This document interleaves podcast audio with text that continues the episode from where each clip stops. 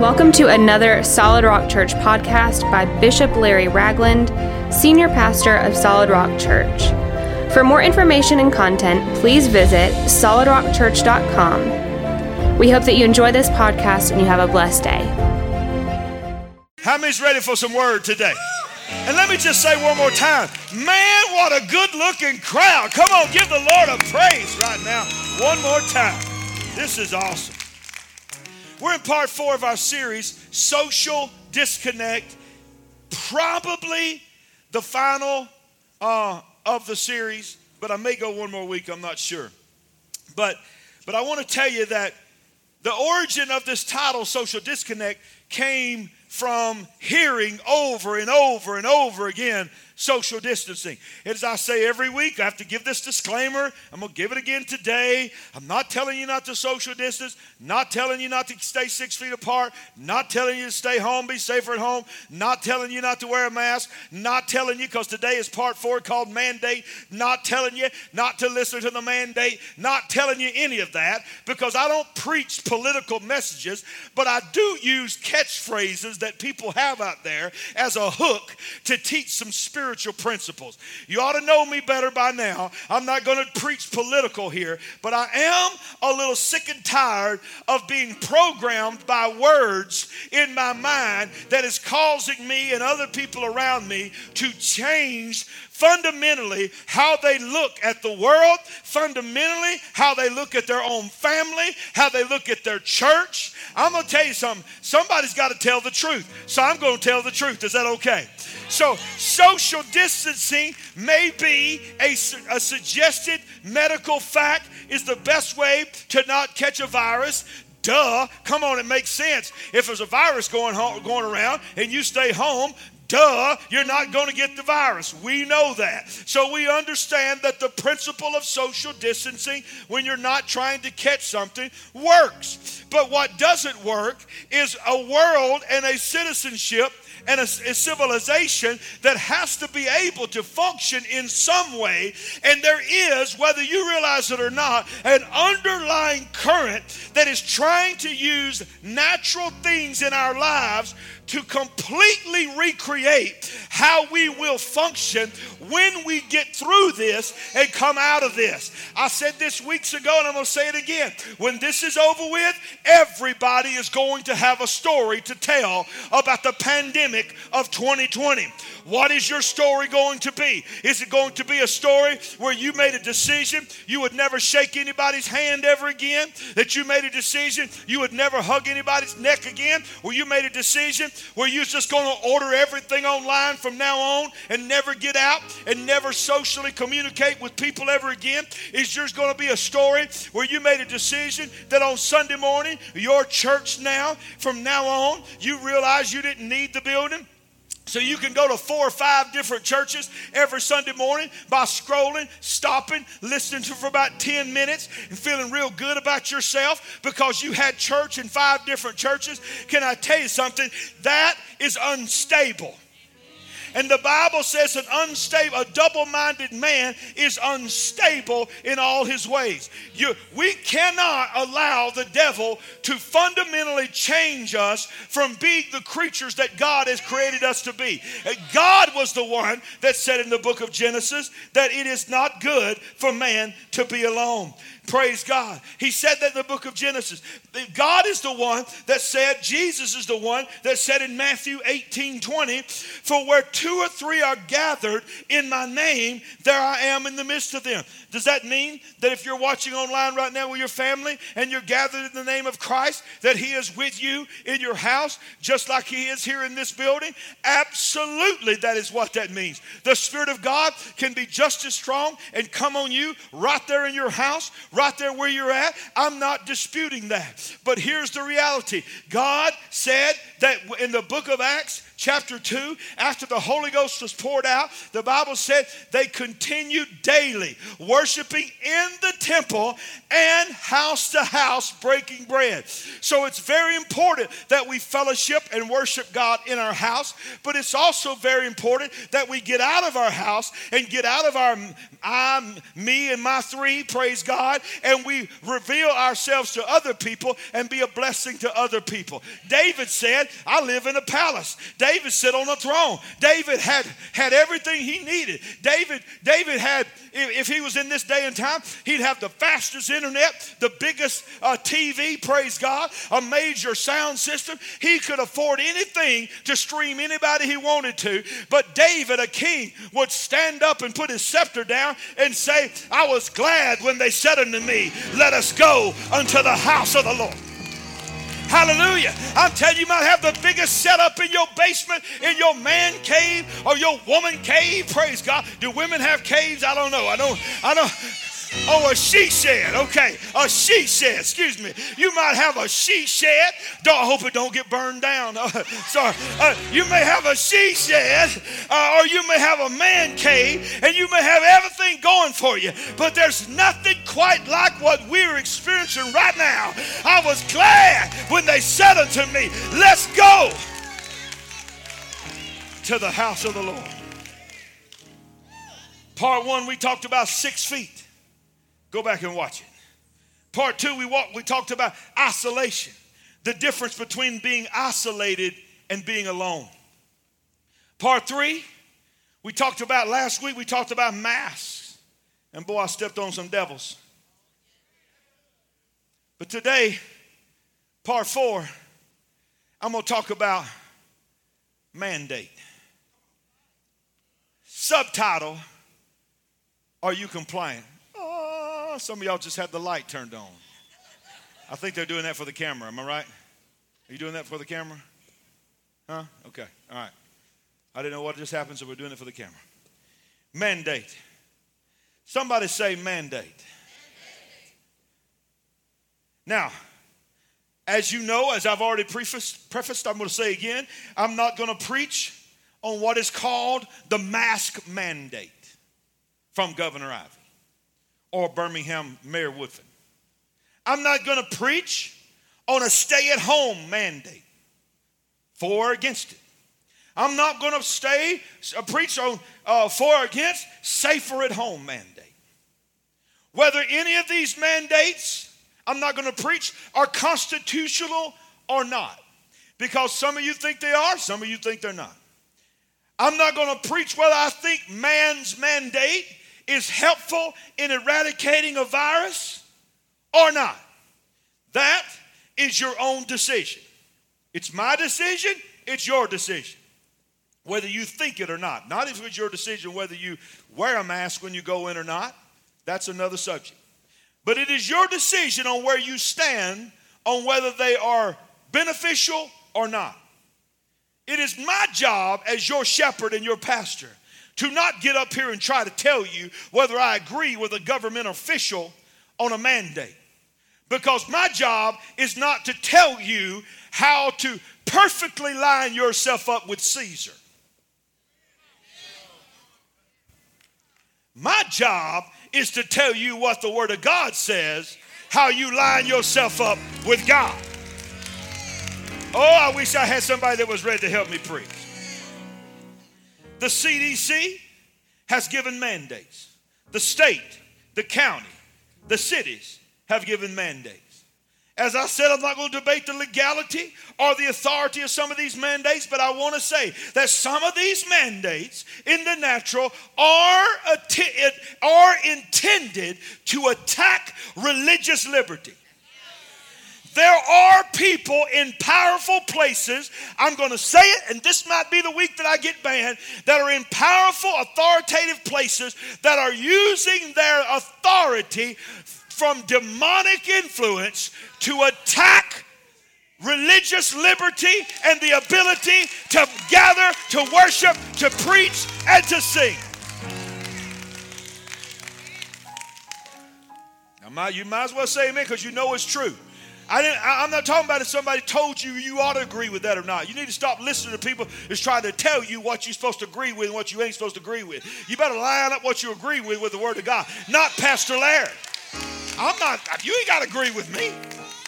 You think I'm going? You think I'm not going to sleep tonight if you don't agree with me?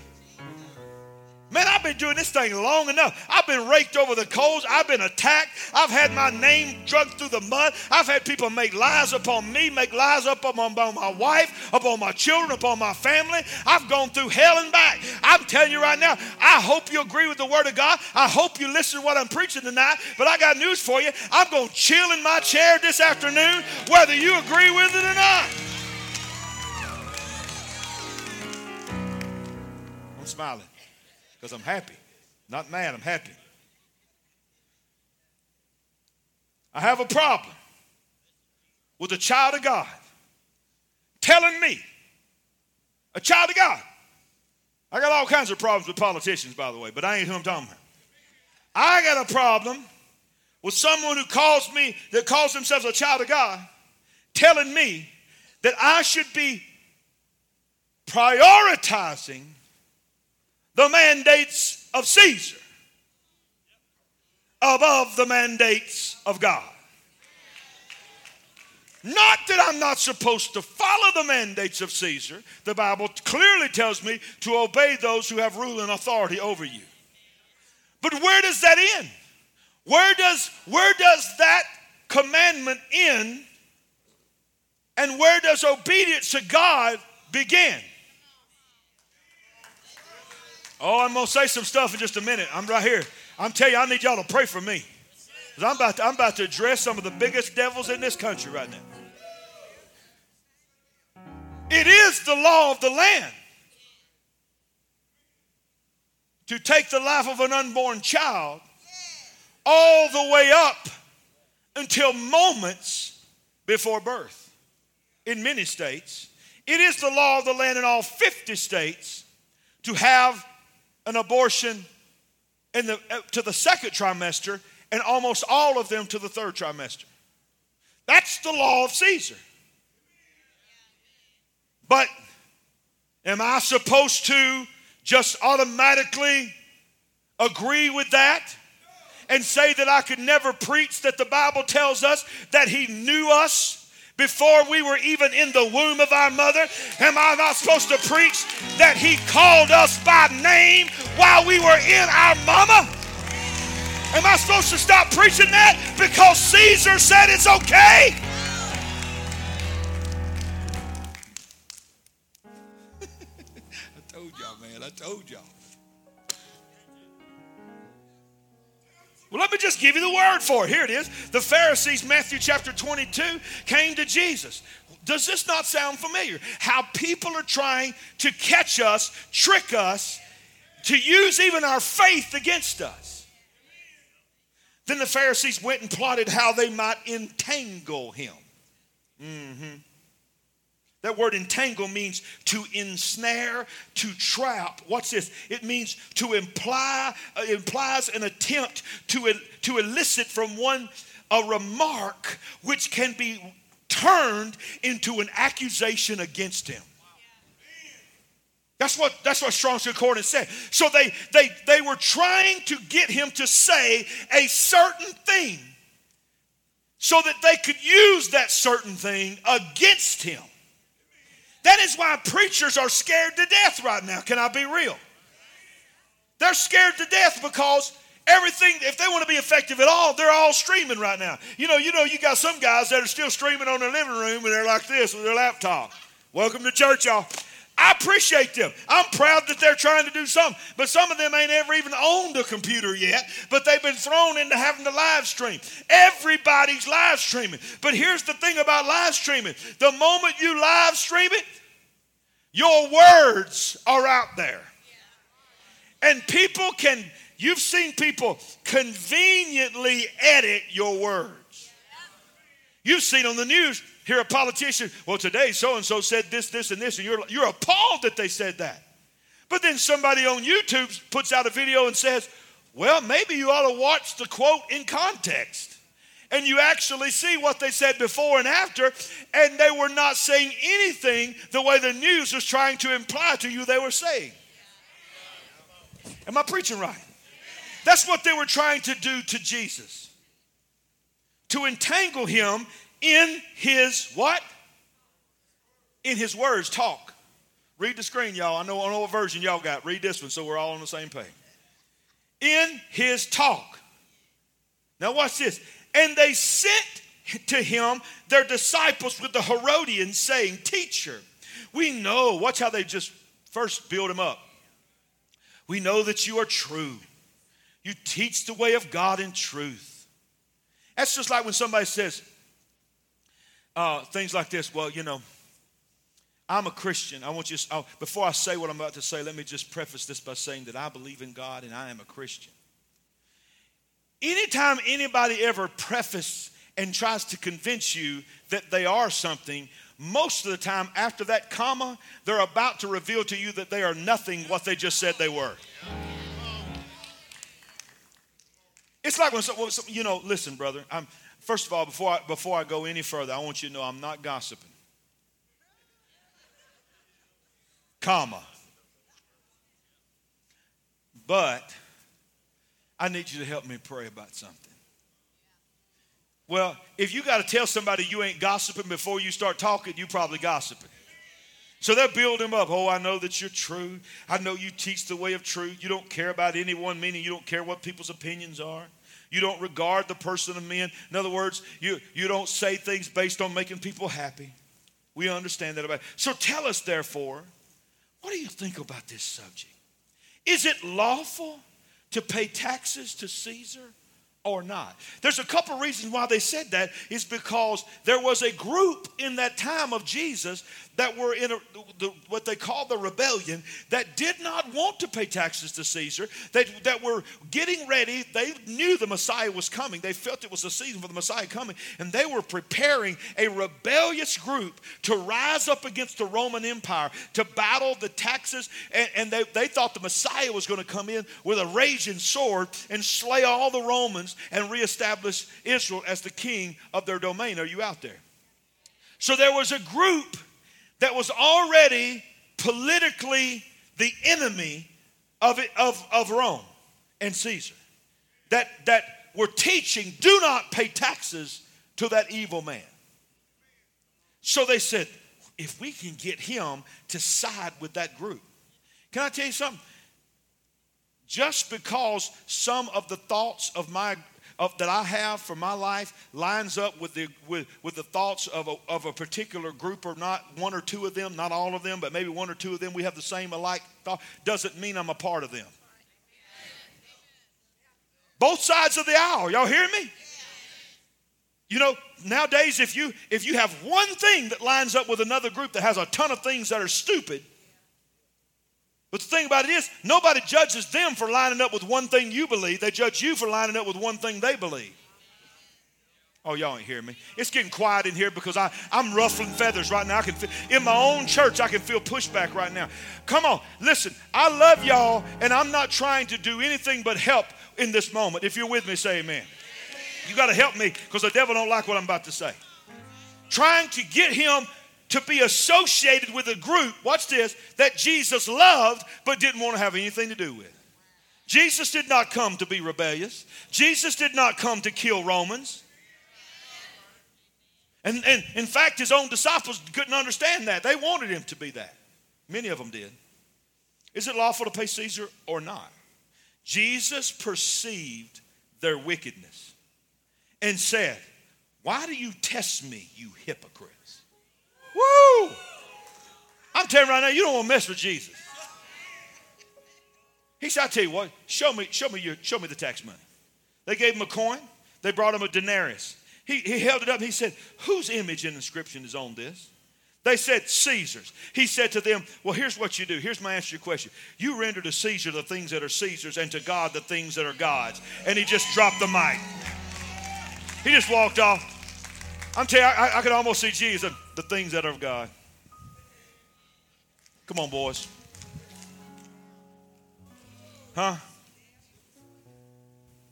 Jesus has some swagger, y'all. I'm you, he has some swagger. I guarantee Jesus has some swagger. When they heard these words, they were marveled and left him and went their way. In other words, they shut up and walked away because they didn't know what to say to it.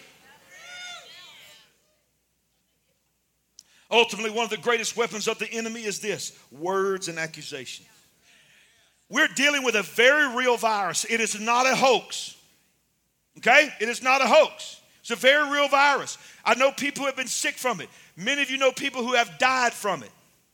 Okay? So let it be known. I'm not saying it's not a hoax, but I'm telling you what we're dealing with more than anything. Bigger than the virus is the virus of words right now. Words is what has struck fear into our lives. Let me tell you something, that's the specialty of the devil. Let me fast forward. I'll be covering this in depth many weeks from now in the study of the book of Revelation. But I want to cover, I want to read one scripture that I love it. I love it because it always reveals to us who the devil really is and what his ultimate weapon is. Revelation chapter 12, verses 10 and 11 says this Then I heard a loud voice from heaven saying, Now salvation and strength in the kingdom of our God and the power of his Christ has come. For the accuser of the brethren, Watch this. Who accused them before our God day and night has been cast down. How did they overcome him in the, in the, how are they going to overcome in the future tribulation period? They overcame him by the blood of the Lamb and the word of their testimony, and they loved not their lives even unto death. See, this is a future event that's going to happen in the middle of the tribulation period that I'll teach on in the book of Revelation. But but by that time, if you believe what I believe, you may not believe that. I believe in a pre-tribulation rapture of the church. So if that's the case, all of us are going to be in heaven. The church is not even going to be here. And at the very least, if we are here, the ability to worship God like we're doing right now will be long gone. So there's no prayer lines, there's no preachers that can sit you down in their office and counsel you. There's nobody, there's nobody that can help you. But somehow they overcame the devil. They overcame the devil by the word of their testimony, by the blood of the Lamb. If they can do that without the church, my God, why can't we do it now? Why can't we overcome the devil by the blood of the Lamb and the word of our testimony? Why can't we knowing what we got, they ain't even going to have it. But the accuser of the brethren accuses both day and night. This ain't what he just does in the future, it's what he's always done. If you don't want to believe me, then just believe the Bible. The Bible tells us in the book of Job, if you've never read Job, let me tell you something, it's an interesting read and it can be depressing if you if you don't finish the book, praise God.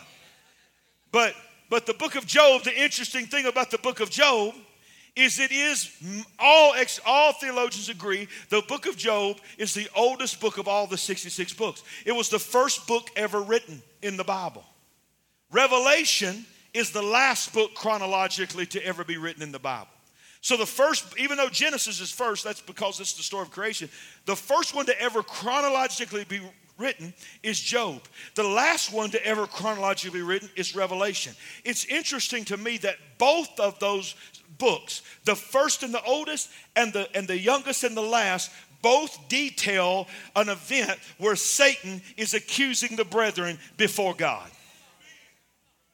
The book of Job opens up that Satan came among the sons of God and presented himself in the second heaven, not the third heaven. He'd already been removed from the third heaven where the throne is. There's the atmospheric heaven that we have here. There's the planetary cosmic heaven, which is known as the second heaven. And there's the third heaven, which is known as the planet heaven. I call it that, but it's the place, whatever it is, where the throne of God is and where heaven is, where we're all going to go to be with the Lord if we're raptured uh, and so forth. And where He's building a place for us called New Jerusalem that will one day, if I really want to blow your mind, leave heaven and come back to earth and we'll live for. Okay, that's another day. But, but, I'm trying to tell you this.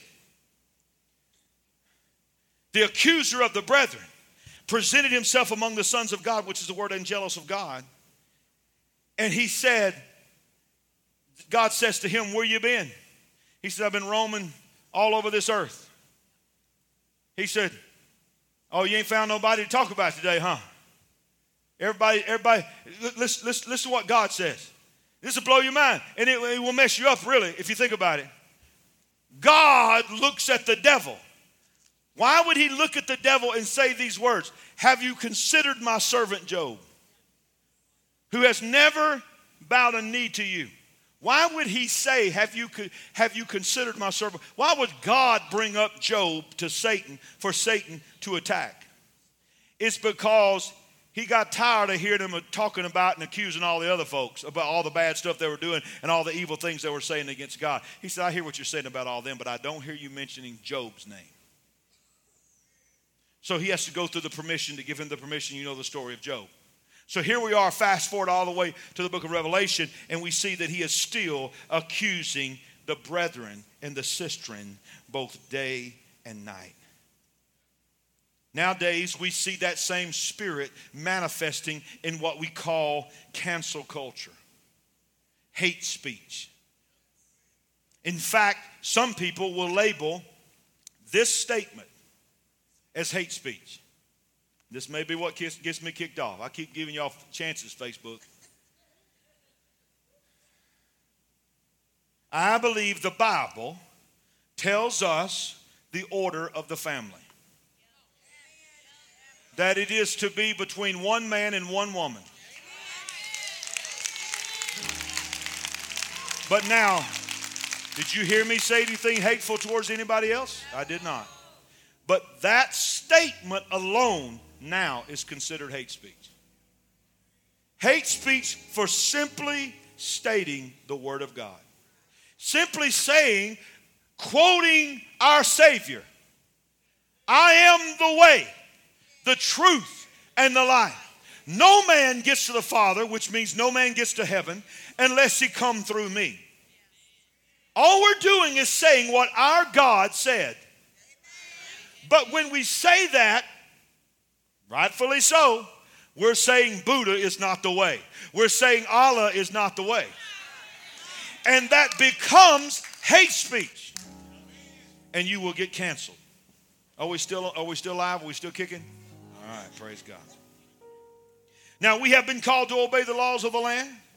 We know scripture tells us that. But sometimes man's law is diametrically opposed to God's law. What do you do then?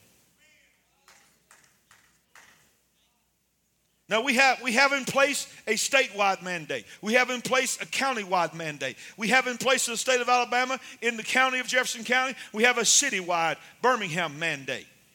We have national suggestions that, that many have turned into mandates. Some places, I'm telling you, some places, thank God that we're not there. Who knows if it might try to happen, but thank God there are certain states that are that we're not there yet, but they are still not permitted. Even if they wanted to go back to church, they're going to have to defy the laws of man, risk being arrested and fined. The state of California sent John MacArthur a letter this week, a cease and desist letter, because he boldly went on. I don't agree with John MacArthur theologically. Let me just say that on some things, but I thank God in respect for a man, man of God that will stand up for his congregation. He did what I did a few weeks ago here in this place, and he has thousands of people in his, uh, his church. He said to the state of California, which is much more difficult than, than the state of Alabama, he said, I will not close the doors of my church again.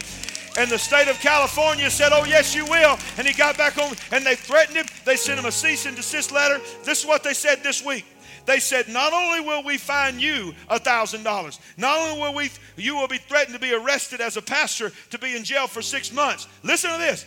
They said, But we will issue at the minimum 1,000 citations to a thousand people in your church, and they will all be fined a $1,000. They're prepared to the state of California. This is fact, y'all. I'm not making a, this is not some hype link, link that somebody sent me. This is fact. They have said we will fine every member that comes in his congregation a thousand dollars. That is not constitutional. You cannot tell people they cannot come together and worship God and find them and put them in jail for worshiping God. You can't do it. Well, you say, well, yeah, they, they're doing it. Yeah. And I'm going to tell you something. I don't know what that's going to mean for this country, but I hope it don't turn into some kind of civil war, things like that. I'm not speaking that. I'm going to tell you what I hope it comes to. I hope the church finally just rises up and just says, you know, it's time for us finally to be the church. It's time for us finally just to be the church. Hallelujah. Maybe we'll finally see that revival we've been talking about for 50 years. Maybe we'll finally see the last day outpouring. Hope y'all come back next Sunday. You ain't got to agree with me to come back.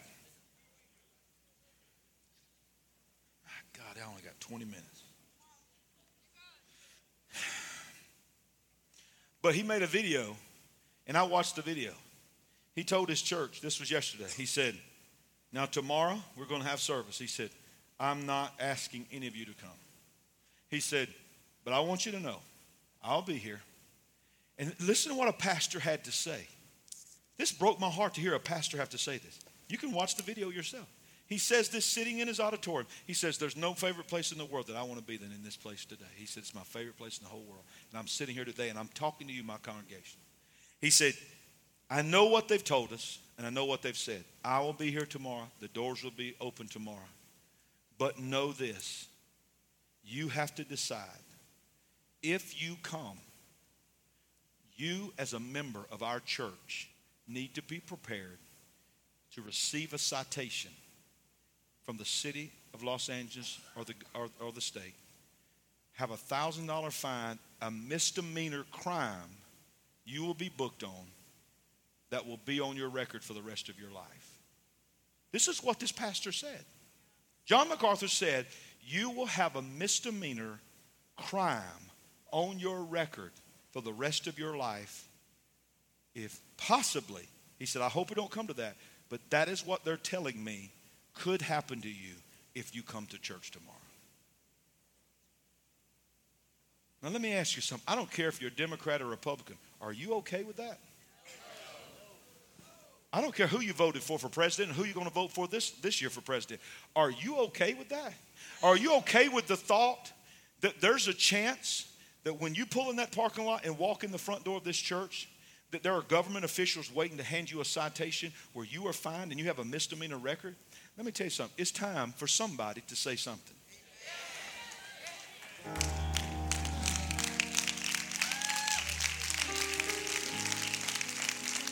I'm not okay with that. I'm okay with obeying the laws of the land, but I'm not okay with that. That's not a law of the land. That goes against the very First Amendment of the Constitution the right to assemble and the right to freedom of speech. Oh, and by the way, they want to talk so much about the separation of church and state.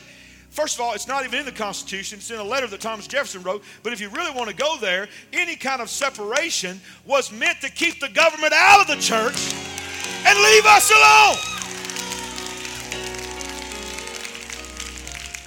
I love you, Facebook, and all the online family. I'm going to hit these fast. Let me show you a couple of mandates that you need to be in compliance with. Number one, Y'all are scared. 1142, and he's saying number one. I'm going fast. You ain't never heard me go this fast. Number one. Number one, God's mandate is be fruitful and multiply. That was a mandate from God in Genesis 1:27. He said, God created man in his own image. In the image of God, he created him, male and female, created them, and God blessed them. And God said to them, gave them a mandate: be fruitful and multiply, fill the earth, subdue it, have dominion. Somebody shout dominion. God mandated for us to cultivate the land and to multiply seeds. He commanded us to multiply ourselves. That's why He made us the way we made us. Come on. Moving on. God mandated us to fill this earth to keep growing. Caesar is trying to stop multiplication. Every time you turn around, you talk about population control. You got all these things that people say we can't handle, this earth can't handle. Let me tell you something. I'll tell you what, you can call me oblivious, you can call me just some uh, uh, podunk, hokey poke, whatever person for believing this, but here's the reality. I just happen to believe that, if, that God knows exactly what this earth can handle, and when this earth can't, earth can't handle anymore, I believe He'll tell His Son to come get us.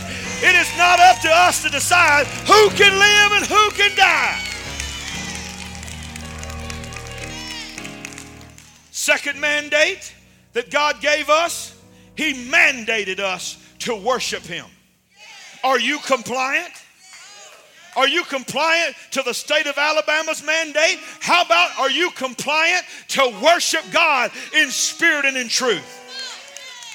Exodus chapter 20, verse 2 says, I am the Lord your God who brought you up out of the land of Egypt. Egypt is a type of sin. I'm the one that brought you out of sin, out of the house of bondage. You shall have no other gods before me.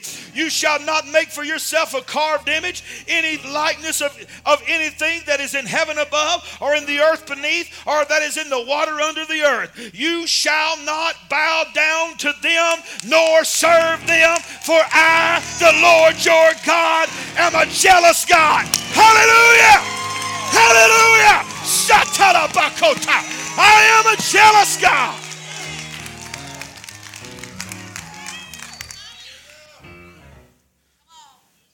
God will be worshiped. Are you compliant? Luke 19 37 then, as Jesus was drawing nigh to the descent of the Mount of Olives, the whole multitude of disciples began to rejoice and praise God with a loud voice for all the mighty works that they had seen, saying, Blessed is the King who comes in the name of the Lord, peace in heaven, glory in the highest. But some of the Pharisees, not even the government, some of the religious people called to him in the crowd and said, Teacher, rebuke your disciples. Why? Because the mandate was no one is to be worshiped except the, the, the Roman gods. No one is to be worshiped except the Roman authoritative figures who had set themselves up to be God. He was in direct violation of the mandate of Caesar. So the religious people had, had cared more about the mandate of Caesar and Rome than they did about the mandate of God. So they told him, You better stop them from worshiping. Listen what Jesus said, verse 40. He answered to them, I'll tell you something. If these keep silent, the stone stones will immediately cry out, I will be praised. I will be praised.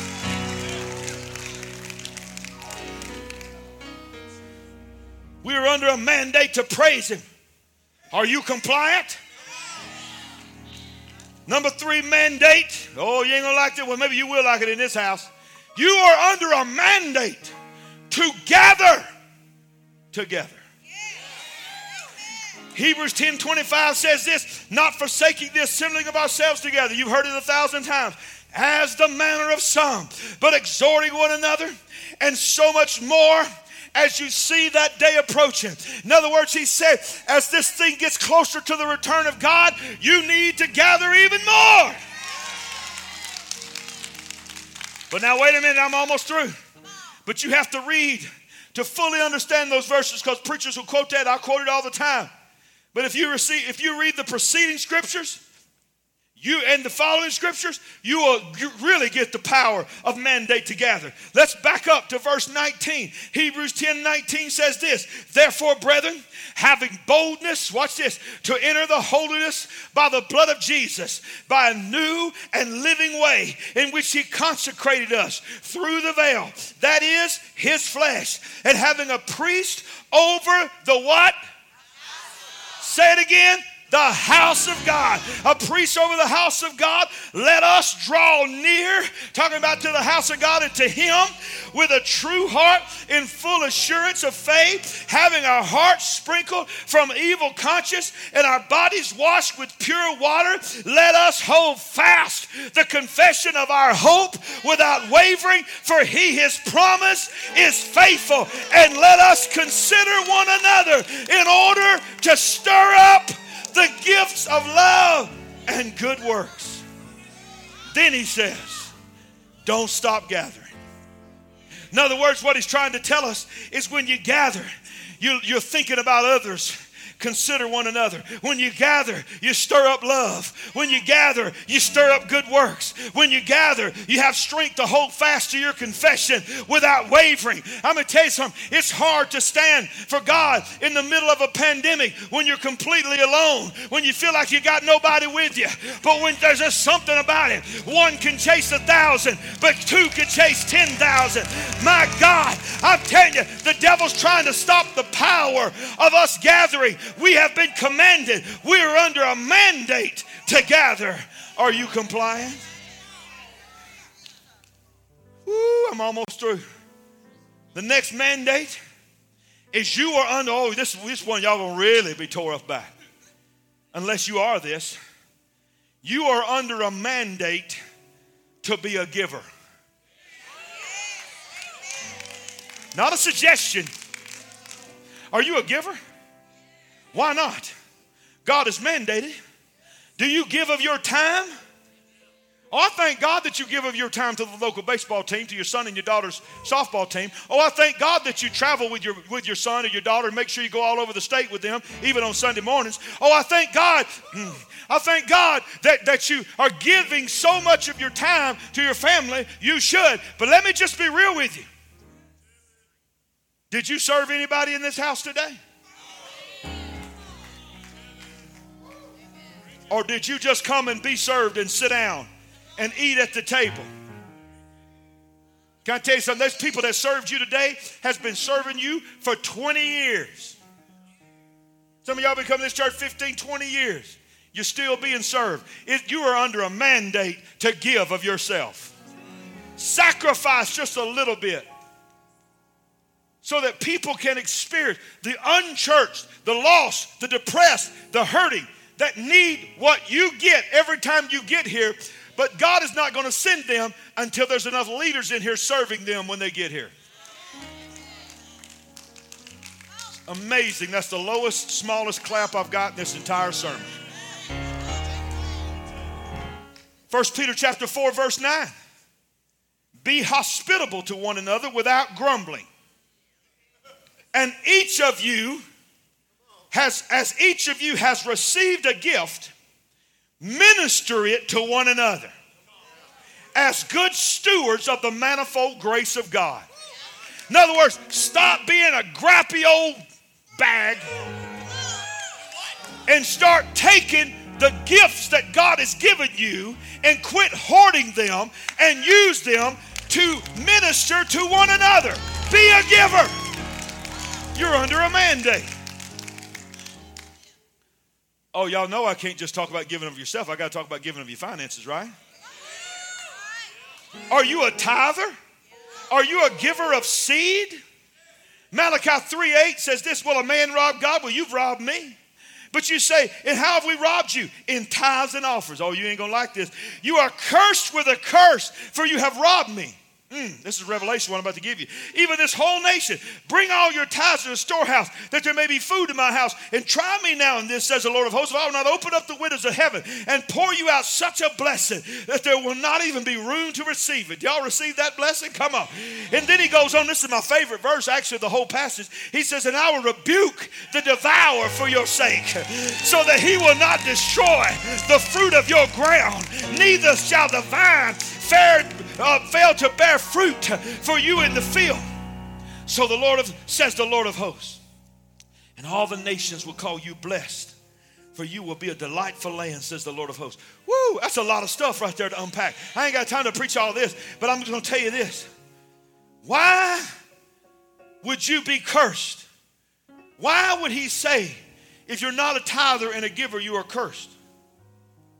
Because the house of God is supposed to be the place that is taking care of the community. The house of God is supposed to be the hands and feet of God. When we take and don't give, we rob God of the ability to have food in the storehouse and to minister to our community. Hey. There's so much in competition for giving, for your giving right now. I understand times are tough and are uncertain, but it is the givers who have been promised open windows of heaven. It is the givers who have been promised protection against the devourer. He says, I'll rebuke the devourer. Can I tell you something about the devourer? So powerful. The devourer is not the wolf, or excuse me, it's not the, the fox or the or the rabbit or whatever it is in the middle of the night that comes into your uh, into your farm and starts eating your cabbage and starts eating your stuff while you're in the bed at night. That's not what that devourer word means. Go look it up. The original Hebrew of the word devour means seed eater. He says, I'll rebuke the seed eater because the devil ain't wait to try to take your harvest if it's already grown. His, his will and his desire is to sweep in and to cause you not to even have faith to put the seed in the ground. Oh, y'all hearing me? But you can't have a harvest if you don't put seed in the ground. You can't eat corn unless you plant corn. So the devil will come in. He says, but if you're a tither and a giver, you, you can trust there's going to be a harvest because I'm your scarecrow. I'm your Holy Ghost scarecrow. God said, if you're a giver, I'll stand just like a scarecrow. Look at this. A scarecrow does this, but, but now look at a scarecrow like this. Jesus stretched out both of his hands and said, It is finished. He didn't just say, It is finished so you can be saved. He said, You can be saved, delivered, healed, prosper. It is my will that you prosper even as your soul prospers. You are on a mandate to give. Are you compliant? If not, it's time to get compliant. Number five, I'm, I'm, and I'm done. God's fifth mandate is this preach the gospel, win the lost, and flow in miracles. Somehow we've forgotten one of the, if not the most important mandates that every believer is under the mandate to share the gospel. Gospel means good news. Do you think this world needs some good news right now? Well, you got it. Why are you not talking about it? Matthew 28 says this a great commission.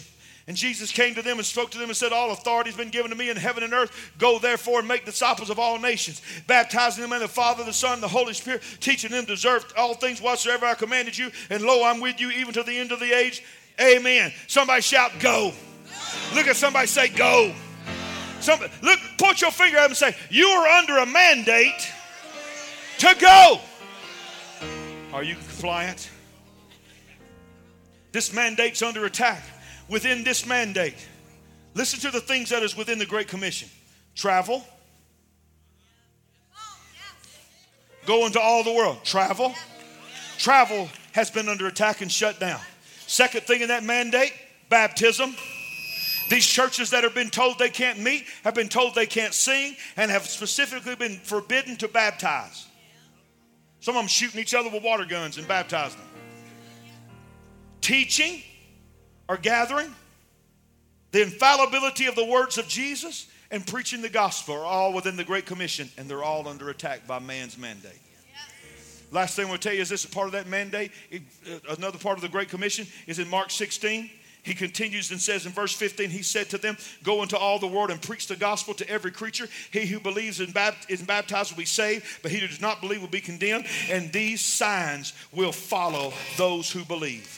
In my name, they will cast out demons. They will speak with new tongues. They will take up serpents. Hold up. Just hold up. Don't play it. I don't know if that's messing it up or not. They will take up serpents. They will drink anything deadly, and it will by no means hurt them. Make sure I'm coming through. That's the most important thing. They got to hear this. They will lay hands on the sick, and they will recover. They will lay hands upon the sick, and they will recover. Do you see the mandate? They will lay hands on the sick and they will recover. You are under a mandate of the Great Commission. Are you in compliance?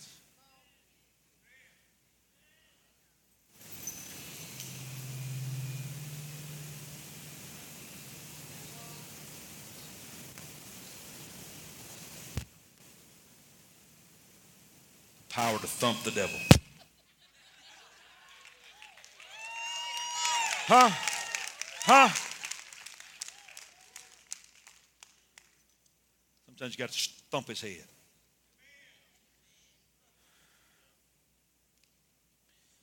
You have to, you have to guard your heart against taking my words to cause you to be angry against another individual. Whether they be high up on the television or in your own world.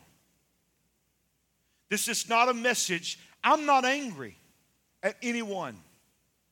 I'm not angry at a single government official.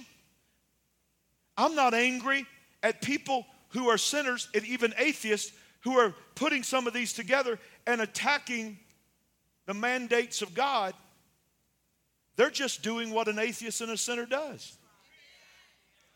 They don't know the truth yet. Okay? I'm angry at the devil. For we do not wrestle against flesh and blood. Are you hearing me? I'm angry at the devil. I'm not mad in general. In fact, I'm at total peace. I'm, I'm come on, come on, give the Lord praise. I'm at total peace.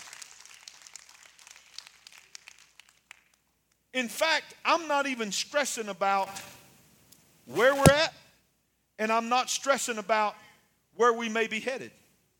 I'm going to prepare, I'm going to be cautious, I'm going to protect my family. But I am going to be who God has called me to be. I hope you will too. So don't misconstrue my words And don't use my words get in a fight with somebody. That ain't never going to end good. Stand for what you believe in. Don't get involved in online fights. I, I, they try to pull me in them all the time, and I just, I just laugh about it because I'm not going there. I got too much on my plate to worry about making sure that everything's perfect and hunky dory with them, that they fully understand me. You don't get me, unfollow me and move on. In fact, if you try to take over my church comment section, I'll just delete you. I'll just delete you. Send me a private message. Don't get on there and try to attack my people. Start trying to attack my people and try to draw them in there. I'll just delete you and ban you. You want to come back? Send me a private message. Tell me you ain't going to do it anymore. I'll unban you. But I'm not going to play that game. So I don't know where next week is going. Whether it's going to be a new series or I'm going to get one more thing out of this. I don't know. But I need you to pray for me. Because these kind of words are penetrating the spirit realm. And the devil don't like what he's hearing come out of this house. And the devil don't like this church filling up in the middle of a pandemic. But we just getting started, y'all. Tell everybody you know. If you're looking for a place that's open on Sunday mornings, come to my church. If you're looking for a place that's going to worship God in spirit and in truth, come on. If you want to stand up under the balcony and worship by yourself, come on. If you want to Come on. If you want to wear a mask the whole service, you can. Come on. Ain't nobody going to make you do anything. But if you're looking for a place where the doors are going to be open now and the doors are going to stay open no matter what, bring them to this church. Come on, get up on your feet and praise Him for the mandate of the kingdom of God. Hallelujah. Father, I thank you. Remain standing. Father, I thank you, Lord, for everything you've done in this house today. I thank you for the faith that is rising up in this house. I thank you for miracles that are happening. I thank you, Lord, for families that are getting stronger, not weaker. I thank you for faith growing instead of shrinking. I thank you, Lord, God, for, for the church rising up. Lord, there's a remnant that is rising up that still believes in everything you said in your word, God. Help us. Help us, God to not listen to the wrong voices. Help us, God, not to be looking at the wrong images, God. Help us to make sure we have positioned ourselves to hear the things of the kingdom and be truly your hands and feet in this moment. We give you praise for this right now in Jesus' name. Now, before I pray this one last prayer over you, don't forget Delane's in the back. If you're interested at all in our ambassadors program, uh, he is waiting back there for you. But if you're here today and you say, you know what, I've just, I, I have to, before I leave this place today, I got to know my heart is right with God. I've been struggling with some thoughts. I, I'm, I don't have a confidence of where I am with God. Maybe you've never been saved before, or maybe, maybe you have been, but because of the pressures of life, you just sort of walked out of that fellowship with Him.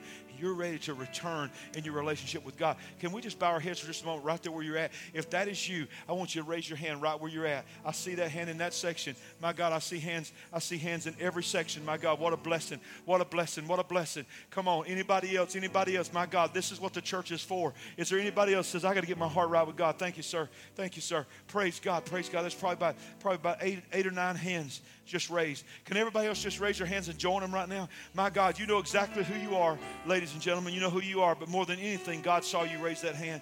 God saw you do that as an act of faith. So we're going to pray with you. We're going to pray this prayer. We want you to pray it with us, and you mean this with everything in your heart. And God said you will be saved. That word saved means saved, delivered, and healed. Praise God. Can we pray, church, all together? Father, in the name of your Son Jesus. Today, we admit there is sin in our lives. Let's make it personal. There's sin in my life. And I'm asking you, Jesus, to forgive me of all my sins. Wash me clean. I confess you as my Lord and my Savior. From this day forward, I will live for you and for you alone. I will walk in faith and not in fear for I am your child in the name of Jesus. Come on, give him praise and a shout. Come on! People just came in the kingdom, man. People just came into the kingdom. So if that's who, if you were one of those that raised your hands, here's your assignment.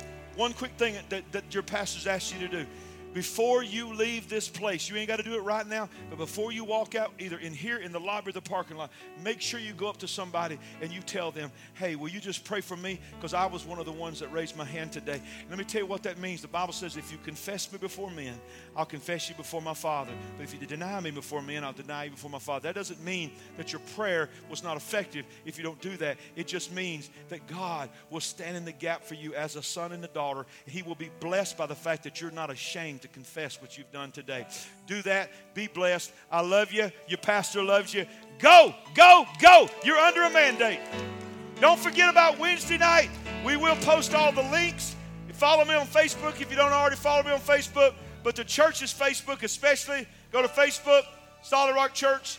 Look for us. Subscribe there. It'll be on all of our platforms, including YouTube, Wednesday night at 6:30 p.m. God bless.